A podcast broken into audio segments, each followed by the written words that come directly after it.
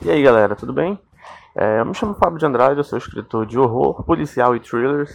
E se você não sabe a diferença entre policial e thrillers, no final do episódio eu vou estar falando. E esse é Não Faça Apenas O Que Eu Digo. É um podcast literário, né? Bem curto, na verdade. Esse é o intuito dele, de fazer, trazer algumas dicas de uma forma bem mais rápida. E é isso. A vontade de criar ele dele se deu por mim mesmo, na verdade, porque quando eu comecei a escrever, é, se eu tivesse recebido algumas dicas do meu processo de, de amadurecimento na, na minha escrita, seria ter sido bem, bem, bem mais rápido. É, o Não Faça Apenas O Que Eu Digo vai ser um podcast bem curto, ele, já tem, ele vai ter, na verdade, oito episódios, que vão ser divididos em três microtemporadas. A primeira temporada eu vou tratar sobre estrutura, a segunda temporada eu vou tratar sobre personagem, e a terceira temporada eu vou tratar sobre técnicas narrativas. É, então é isso, vamos começar no de hoje trazendo o primeiro episódio sobre estrutura. Bem, eu acho que é da estrutura mais conhecida de, de pessoas que já tiraram um tempinho para estar pesquisando sobre isso, que é o modelo de três atos. Eu não vou fazer um apanhado histórico, porque eu acho que não é tão relevante para técnicas de uma forma geral, né? Para quem vai sentar a bunda na cadeira e escrever. Eu acho que não é importante saber quem foi que criou isso. Por, porém, eu acho que numa conversa, sei lá, ou para conhecimento mesmo, seria interessante estar pesquisando sobre isso. Então, a quem se interessar, é só mandar um comentário aí no, na aba de comentários, que eu ponho o material que eu tenho sobre o contexto histórico do modelo de três atos. Mas ele nada mais é do que aquela dica que a professora de redação ou o professor de redação dava para vocês para começar a escrever. É, ele é baseado em três pequenas partes que dividem o texto, que seriam a apresentação, o desenvolvimento e a conclusão.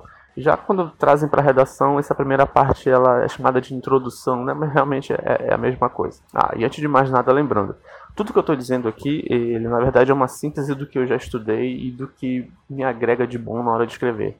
Tem muitas coisas que, que não fazem muito sentido para mim e eu deixei de fora para cá. E eu não quero que quem estiver ouvindo ache que isso aqui é uma regra de ouro ou o único motivo para se escrever. Quero que vocês possam absorver o conhecimento daqui e integrar ou não no estilo de, de escrita de vocês. Tá ok? Então vamos lá. Bem, começando com a apresentação, esse aqui é um momento crucial para qualquer, qualquer escritor. Por mais que não seja na, na primeira versão do seu livro, mas você tem que dar uma atenção a mais para esse momento da escrita, porque vai ser aqui que você, dependendo da forma que você for publicar seu livro, é, o editor ou a pessoa que for analisar o seu, o seu manuscrito vai ver se você é um bom ou não escritor, vai saber se vale a pena investir nisso. E se for um leitor da mesma forma, quando ele começar a ler a apresentação, as dez primeiras páginas, se ele não for cativado, é uma grande chance dele largar seu livro e tudo mais. Então preste atenção muito na apresentação, tome muito cuidado nessa hora. E a apresentação nada mais é do que você apresentar de forma não tão direta ou cem por cento das informações do seu leitor sobre alguns aspectos. Esses são a apresentação de personagem, a apresentação de cenário, a apresentação de plot, e, esse personagem, e esses personagens incluem o protagonista e os antagonistas, enfim, depende da, da sua estrutura de personagem que você vai utilizar. Mas nesse momento você precisa apresentar essas três coisas. É, você pode dividir em capítulos, dividir em cenas, enfim, é, o jeito que você vai fazer isso é, é único e exclusivamente seu. Apesar de que no, na última temporada, sobre as técnicas narrativas, eu vou estar falando um pouquinho sobre como começar e, e finalizar textos. Então saiba que aqui vai ser o momento que você precisa ganhar a atenção de todo mundo que está lendo o seu, o seu manuscrito. É, apresente o plot logo de cara. Por exemplo, é, eu vou dar um exemplo aqui do, do último livro que eu li, que foi Origem, do Dan Brown. E se você ainda não leu, infelizmente vai ter spoiler aqui. Então alerta de spoiler agora. Se você não quiser pegar o spoiler, desligue e vai fazer outra coisa boa da sua vida. Então, hum, no, no, primeira, no, primeira, no primeiro ato, né, do, do, do Origem, a gente percebe que o Dan Brown já apresenta o cenário, que vai se passar na Espanha.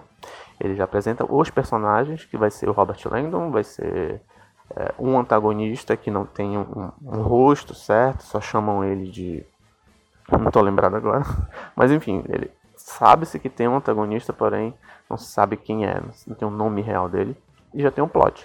É, na, nesse momento de apresentação, ele já consegue cativar o, o leitor, porque ele traz construções grandiosas, os cenários são bons e ele usa uma técnica chamada cliffhanger, que também vou estar explicando na última temporada aqui.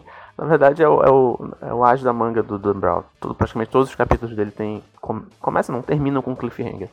Então nesse pr- primeiro momento ele já consegue descobrir como ele vai te cativar de certa forma e você percebe, bem, já tem um personagem principal e já tem a missão, que é fazer o que? O Robert Lennon tem que mostrar para o mundo a grande notícia que seu amigo tinha antes de morrer. Até ali você sabe, é, vale a pena ler essa, essa história ou não. Então, a apresentação nada mais é do que isso. Apresente de forma inteligente os seus personagens, o ambiente onde ele está e o plot, a trama, né? Qual vai ser o tipo de história que você vai apresentar nesse momento. Bem, seguindo o modelo de três atos, a segunda parte seria o desenvolvimento. Aqui vai ser toda a, a grande jornada do, do personagem principal, né? Todos os feitos que ele vai fazer para conseguir concluir a sua missão. É, vai ser todas as artimanhas que os antagonistas vão fazer para sabotar esse personagem principal. Vai ser o momento onde ele vai interagir com mais personagens. Vai ser o momento onde ele vai conhecer novos lugares, dependendo da sua história. Então aqui tem, tem uma dica muito boa que é: o seu vilão ele pode ter sorte em tudo que ninguém vai prestar atenção. Porém, se o seu personagem principal tiver sorte em tudo, todas as coisas forem fáceis demais para ele, todo mundo vai achar uma porcaria esse seu roteiro. Então, cuidado nessa hora de estar tá fazendo a trama andar. Então, sabote ao máximo o seu personagem. Faça de tudo para ele se lascar de uma forma, de uma forma mais, mais inteligente possível e até engraçada. Então, o desenvolvimento nada mais é do que a grande parte do texto aqui, onde você tem, onde você escreve cinquenta por cento do, do seu texto, vai ser no desenvolvimento e sabote ao máximo o seu personagem. E a conclusão nada mais é do que se ele vai conseguir ou não fazer o que foi prometido no início do livro. É... Aqui existe um momento onde se pode colocar um plot twist, que também é uma técnica que eu vou estar explicando na última temporada, que ela torna a trama mais, mais interessante, digamos assim. O seu leitor fica mais entusiasmado, apesar de ter é, acompanhado um ritmo de altos e baixos durante toda a escrita, mas quando chega no final, no último suspiro dele, você consegue tirar o fôlego. E a gente faz isso com, com plot twist. Bem, é, eu estudo mais a questão de, de narrativas policiais, né, thrillers, e geralmente elas não têm sagas, ou não têm sagas contínuas de que uma história é dependente da outra. Assim como os livros do Dan Brown, elas acontecem em apenas vinte e quatro horas e uma não depende da outra, apesar de ter umas referências aqui ou ali. É, e em livros onde tem sagas, até onde eu sei, pelo, pelo que eu pude estudar, o livro termina no segundo ato, no final do desenvolvimento, quase no ponto de transição para a conclusão, que vai se tornar o primeiro ato do próximo livro. Então, se você for um leitor, um escritor de fantasia, procure estudar um pouquinho sobre isso ou buscar outras fontes que realmente eu não sei lhe informar aqui.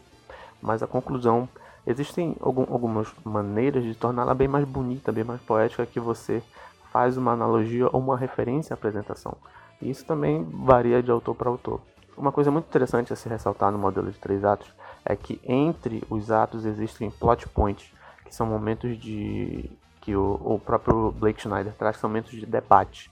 Nesses momentos onde sai da apresentação para o desenvolvimento, é o momento onde o personagem principal ele está se vendo diante a um debate ou uma escolha, onde ele precisa ter uma única opção, ele só precisa fazer uma movimentação. Se ele fizer essa movimentação esperada, que não tem volta, ele continua seguindo na trama, ou se ele fizer uma outra, a trama vai ficar besta, porque ele vai deixar de, de seguir o, o mote principal. Então, da apresentação para o desenvolvimento, tem que ter um debate, alguém perguntando, sim, você vai fazer isso ou não? E ele vai dizer sim, é claro. E do desenvolvimento para a conclusão, é um pouco dúbio, é um pouco nebuloso esse momento de, de debate. Não chega a ser um debate, mas é aqui onde mora o plot twist. É aqui, geralmente, onde se põe o plot twist para lhe dar uma reviravolta na trama e você pe- pegar o seu leitor de surpresa. Então saiba que nesses momentos de transição entre atos, sempre tem um plot point onde você pode estar tá abusando ele para estar tá nivelando ou controlando melhor o nível de tensão do seu livro. Fora o modelo de três atos, existem outras estruturas, como algumas pirâmides, alguns círculos. O último que eu estava estudando era o balão de tensão, que ele trabalhava bat- basicamente com, com núcleos que enchiam de tensão e se transportavam para outros, mas como eu estou estudando, eu não vou falar ainda.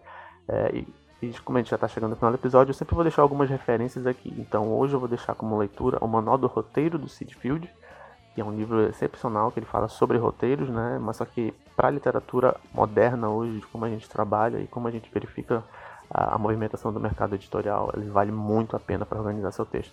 O outro é o Save the Cat, do Blake Snyder, que ele traz alguns pontos em que, se você seguir a risca, há uma chance de a sua história ficar um pouquinho mais interessante. E eu vou indicar dois filmes onde você pode estar estudando o roteiro para analisar como foi organizado, que um é o Seven, né, os Sete Pecados Capitais, e o outro é o Silêncio dos Inocentes. É, pontue onde cada momento de debate, onde foi apresentado os personagens, como está sendo o desenvolvimento e onde está a conclusão. Isso é um, um exercício muito bacana, além de você está assistindo bons filmes, né? Ah, tá aí respondendo sobre a questão no início do, do episódio. A diferença entre narrativas policiais e thrillers é, na verdade, o thriller é um subgênero de uma narrativa policial, onde você inclui o horror na narrativa policial e ela se transforma num thriller. Então é isso, galera. Espero que tenham gostado do primeiro episódio. Qualquer dúvida é só colocar um comentário aí que irei responder. Valeu!